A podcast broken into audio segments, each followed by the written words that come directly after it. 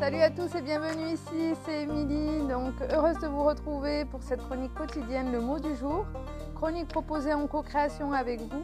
Vous le savez, vous avez la possibilité chaque dimanche en story sur Insta ou Facebook de me proposer les mots ou les thèmes que vous souhaitez que j'aborde dans cette chronique. Donc pour ça, mon compte c'est Émilie Gonçalves Coaching. N'hésitez pas à aller faire des propositions. Je vous réponds en vous partageant mon point de vue, mes pensées, mes aspirations et mes ressentis autour des mots proposés. Donc c'est un grand plaisir pour moi de partager ce rituel quotidien avec vous. Je vous souhaite une excellente journée et surtout portez un beau regard sur votre journée.